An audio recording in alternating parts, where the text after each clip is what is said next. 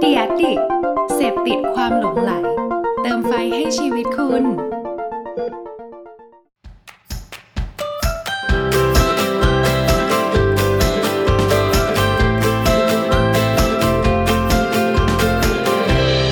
Hanky Biz Podcast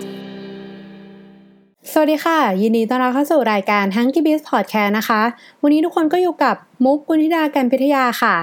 ก็การแข่งขันในตลาด Delivery อาหารยังคงเติบโตขึ้นอย่างต่อเนื่องนะคะ โดยเฉพาะในช่วงที่ทุกคนเนี่ยต้องกักตัวอยู่ที่บ้านหรือว่า บางคนก็มีการปรับเปลี่ยนการทำงานมาเป็นแบบ work from home กันมากขึ้น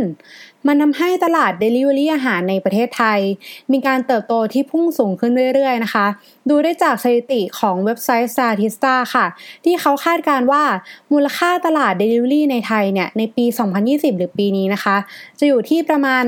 275 ล้านเหรียญสหรัฐ และในปี 2024 เนี่ยคาดการว่าจะเติบโตอยู่ที่ประมาณ 455 ล้านเหรียญสหรัฐนะคะ ซึ่งพอเราดูจากตัวเลขแล้วนะคะ เราจะเห็นได้ว่าตลาด Delivery อาหารในไทยเนี่ยยังคงมีศักยภาพที่จะเติบโตได้อีกมากทำให้เริ่มมีผู้เล่นรายใหม่ๆค่ะ ที่เขามองเห็นโอกาสตรงนี้ ได้เริ่มพัฒนาบริการ หรือว่าตัวระบบในการ Delivery อาหารเนี่ยกันมากขึ้นนะคะ โดยในวันนี้นะคะ เราก็จะมาแนะนำ3บริการ Delivery อาหารค่ะ ที่เพิ่งเปิดตัวไปแล้วก็กำลังจะเปิดตัวในเร็วๆนี้นะคะ ให้ทุกคนได้รู้จักกันมากขึ้นค่ะ ถ้าพร้อมแล้วก็ไปฟังกันเลยค่ะ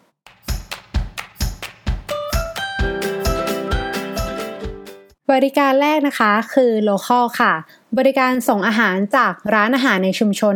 ส่งทุกสิ่งโดยชุมชน เพื่อชุมชนสั่งได้ทั้งย่านถึงบ้านคุณ นี่คือคอนเซปต์หลักของบริการ Delivery จาก Locall ค่ะ บริการส่งอาหาร Delivery ของคนไทยที่เริ่มต้นมาจากโจทย์ที่เขาอยากจะช่วยร้านอาหารรายย่อยๆนะคะ ที่อยู่รอบๆโรงแรมโฮสเทลซึ่งเป็นธุรกิจหลักของพวกเขา ให้สามารถรอดไปด้วยกันได้ค่ะ โดยตอนนี้ค่ะทาง local เขาได้รวบรวมเอาร้านอาหารในย่านประตูผีเยาวราช แล้วก็นางลิ้นจี่นะคะ มาให้บริการส่งได้ถึง 24 เขตในกรุงเทพมหานครค่ะร้านอาหารที่ทาง Locall เข้าไปช่วย support นะคะ มีทั้งร้านอาหารที่เขาอาจจะไม่มีชื่อร้านเลย แต่ว่าเป็นที่รู้จักกันดีสำหรับคนในย่านนั้นๆนะคะ ไปจนถึงร้านที่มีชื่อเสียงที่เข้ามาช่วยดันร้านเล็ก ๆ ให้รอดไปด้วยกันค่ะ ตัวอย่างร้านที่เข้าร่วมกับทาง Locall นะคะ เช่น ร้านออน ล๊อก หยุ่นก๋วยจั๊บนายเอ็กขนมหวานตลาดพลูผัดซีอิ๊วเลี้ยวตั้งไลท์ไปจนถึงร้านมนต์นมสดเลยค่ะ ในส่วนของจุดเด่นของทาง Locall นะคะ คือร้านอาหารจะมาจากร้านในย่านชุมชนต่างๆ แล้วก็หลายๆร้านเนี่ยเขายังไม่เคยทำเดลิเวอรี่กับที่ไหนมาก่อนเลย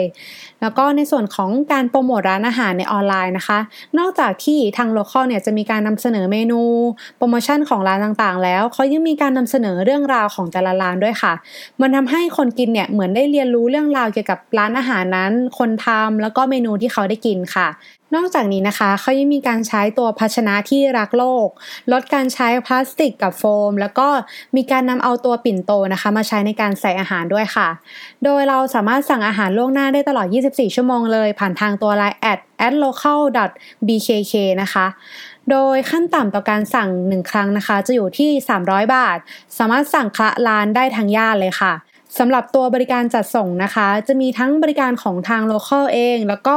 หรือว่าลูกค้าเนี่ยจะเรียกรถมารับเองก็ได้เช่นกันค่ะ นับว่าเป็นอีกบริการ Delivery อาหารที่ถึงแม้ว่า จะยังไม่ได้มีแพลตฟอร์มเหมือนเจ้าใหญ่ในตลาดนะคะ แต่ก็ได้มีการนำตัวโซเชียลแพลตฟอร์มมาใช้งานร่วมกัน จนเกิดเป็นบริการใหม่ๆ ได้อย่างน่าสนใจ เรียกได้ว่านี่ก็อาจจะเป็นอีกก้าวสำคัญนะคะ ที่เราจะได้เห็นบริการใหม่ๆ มากขึ้น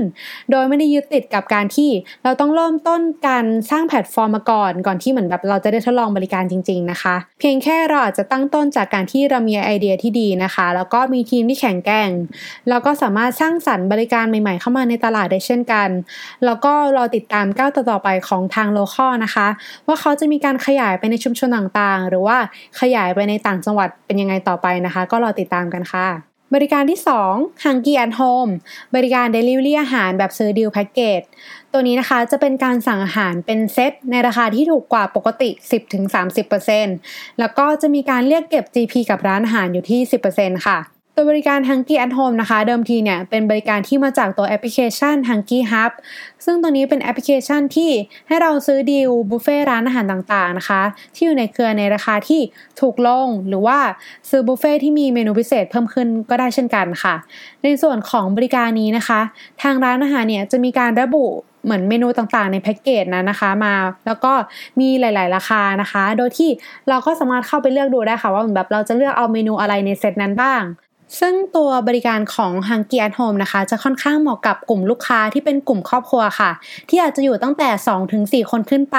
เพราะว่าขนาดของแพ็กเกจที่อยู่ในแอปนะคะ จะเป็นเหมือนแบบเน้นการกินเป็นมื้อใหญ่มากกว่าเป็นมื้อเล็กๆค่ะ โดยลูกค้าเนี่ยสามารถสั่งซื้อดีลแพ็กเกจต่างๆ ได้ผ่านทางแอปพลิเคชัน หรือว่าทางเว็บไซต์ตลอด 24 ชั่วโมงเลย แล้วก็สามารถเลือกวันเวลาในการจัดส่งล่วงหน้าได้ด้วยค่ะสำหรับร้านไหนนะคะ ที่ต้องการความช่วยเหลือเรื่องของการคิดแพ็กเกจเมนูที่จะลงขายเป็นดีลต่างๆ ก็สามารถติดต่อกับทางแอป ได้โดยตรงค่ะ โดยทางแอปเนี่ยเขาก็จะมี